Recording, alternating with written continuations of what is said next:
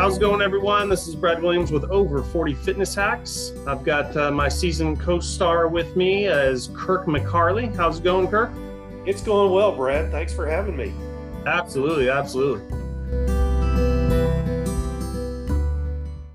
So on this episode, I have uh, Kirk McCarley back with me, and uh, we wanted to talk touch more on the uh, career life coaching for kind of his more executive clients, since he seems to get a lot of those and how that kind of ties into you know some of the things they need to do to prep themselves every day. You probably keep hearing uh, watching youtube motivation uh, shows and really pounding on you know the the more you want your mind to work you got to get your body body and mind working working together to, especially for those you know high executive level jobs. And you know we'll let we'll let kirk talk about that more. Kirk what you got? Well thanks for having me back again today brad. And as you ask that first question, uh, lead into it, I can't help but think about the advice of Admiral McRaven, I believe it is, who uh, extols us to make our beds each morning when we get up. And we kind of diminish that and maybe poo poo it just a little bit and say, why is that important? But it's like the checklist or the to do list I have next to me on a calendar. I love taking the pen and checking it off, crossing it out, because if I don't do anything else that day, I can look at that day and consider that I've done some things, I've achieved some things, no matter how small or insignificant they may seem. And one of the things I get frustrated with, and we were talking before this episode with executive clients, it's like so many things in life you're going to get out of coaching what you put in put into it. And not to say that executive coaches are childlike, but uh, oftentimes, I shouldn't say oftentimes, but sometimes uh, to encourage homework assignments to get done or things to be followed up on that need to be to have a successful uh, coaching relationship, that takes a lot more encouragement than uh, I would like to see it take. Uh, but we identify those obstacles, and oftentimes it is just that motivation that having gotten momentum, checking something off, getting after it is being a key. Yeah, I'm, I'm a huge proponent of that myself. Um, just with my daily daily life working our, our uh, gyms, um, and as well as my own fitness uh, program and everything written on paper. You know, some people like doing the digital way, and that's fine, I guess but I'm I'm one of the old school guys that you know I've got a little eight and a half by eleven folder, and I've got my to do list for business, to do list for personal, to do list for you know other things, and it's so gratifying checking those off, you know, with a pen versus going on you know Google Drive and trying to you know use all the apps and do it that way. But both both as long as you're you know working the system and and categorizing those and checking them off, I mean both both I assume would work great and I know I've gotten that from watching motivation type things of executives and what they do every day. The only one I can never check off my list is I don't uh, make my bed every day, Kirk. So I. um, it's the discipline and, and motivation, and sometimes there are days you just don't have your A game and you work out and I work out and I did a long bike ride yesterday. Uh, I rode 55 miles and it was hot and it was humid. It's Northwest Florida and we're we've not begun fall yet. So seven or eight miles into it, it's kind of like, oh, it doesn't feel good. I want to quit. I burned 400 calories. That's good enough. No, keep pressing on your legs are going to kick in. You're going to feel better. Drink something, drink some water, hydrate. And eventually you come around and you feel better. And a few hours later, 55 miles done, check that off the list. And it made Labor Day for me so much more successful. Yeah, absolutely. So is there is there like a like a without giving away everything of what you do, is there like a kind of a standard protocol and checklist when you get a new client uh, that's you know the high powered executive that really needs to you know get the most optimal use of his time and you know work his way up the corporate ladder that kind of stuff?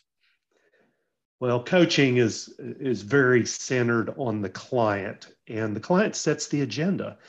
And how often a meeting begins is with me asking a question after we've had some, some small talk, some, some warm up pitches, so to speak, and asking the question, what would be most meaningful for us to talk about today? And sometimes you'll kind of get somebody frozen and they'll say, Well, I don't know.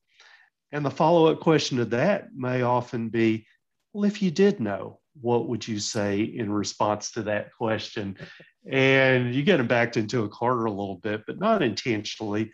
But people know what they want to talk about generally. So, okay, I would like to talk about a relationship I have with the CEO. And also, I can't get some of my subordinate employees to do what it is I would like to have them do. And so the agenda for the meeting is set. And then we get to the goals and the objective by the end of this meeting, what is it that you would want to have achieved or accomplished? So we've got the mission and the vision for that meeting and the goals and objectives laid out. And let's go to town and let's talk about it. And at the end of the meeting, we'll measure uh, the level of satisfaction the client has with the coaching and where they've been on that journey today as far as how well they have uh, reached out and tried to attain those goals and objectives that they set. Gotcha. Um, and, and within those type of clients, just strictly speaking of like the, executive, um, you know, example we're putting out there, are you doing a lot? I'm obviously doing a lot of career coaching, but are you doing a lot of life coaching, like what they're doing with their spare time and and that kind of stuff, or is it more focused on just career? These are the things you need to do to step up to the next level life, Brad, seems to always touch into career. As a matter of fact, career is a component of life, so that only makes sense. So, as we're examining things, we may get into conversation about I'm just not feeling motivated at work, and an examination, uh, a verbal examination will be, well, how are you sleeping? Uh, I'm not sleeping well, or these issues at work are keeping me up at night. What are your techniques to relax and unwind from that anxiety that you're feeling? Well, I really don't have anything because it's all work 60, 70, sometimes 80 hours a week. I'll ask for permission at that point often. Well, would you care to explore some things that uh, may enable you to be more productive at work and feel less tired? And nine times out of 10, yeah, I'd like to get into that. And so we're opened up to rest, exercise, uh, getting a workout regimen going, uh, maybe developing some other interests like gardening or listening to music, binge watching TV, that sort of thing. But uh, activity uh, seems to be so important because it just stimulates the endorphins we have within ourselves so much. Yeah. Um, what about uh, like a lot of stuff I've seen and watched before about motivation and that kind of and you know climbing up the corporate ladder? They always say, you know, nine times out of ten, all the successful people are waking up earlier than the rest of the world. So, do, do you put any uh, faith into that? Waking up at 4 a.m., 5 a.m. to start the day faster, or does it really matter that much? Uh, it depends on what your clock is, and I suppose if you're going to bed at 9:30 or 10 at night, uh, you've gotten your seven hours rest by 4:35 in the morning, and it seems to work very well when we were primarily an agrarian society. And some people with that 4:30 in the morning time, first thing they'll do, they'll go work out and get that done. Uh, and then at six o'clock, it's still early they can go back, prepare for the day, do some writing, send some emails, whatever it is uh, that they need to do in order to be successful. And now I've got the capacity where if I need to uh, interrelate with people, uh, I've got an opportunity to do that all day to, to serve and uh, to, to do what it is that's going to make this cog move forward. Awesome. Um, for is there like a one is there one thing for the majority of the clients that hit you up for more of that career coaching uh, side that you keep seeing over and over again like i just don't know how to uh, handle my employees or i don't know how to handle my boss or or is it just all over the place there's different reasons um, for each individual person well i think some of it depends on where a person is in life. But if there's one general theme I hear in really career coaching is how can I leave my imprint on this world? That's getting to be awful big now.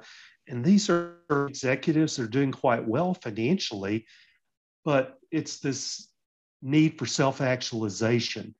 What am I doing that is going to impact the world to make lives better for others?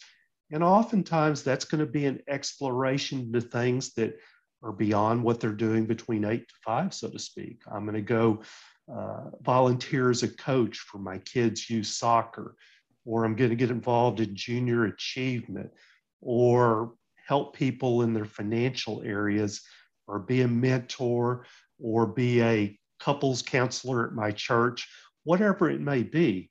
But there's a real yearning, I find, right now for people really at all ages to go out and try to achieve that. Yep, I agree.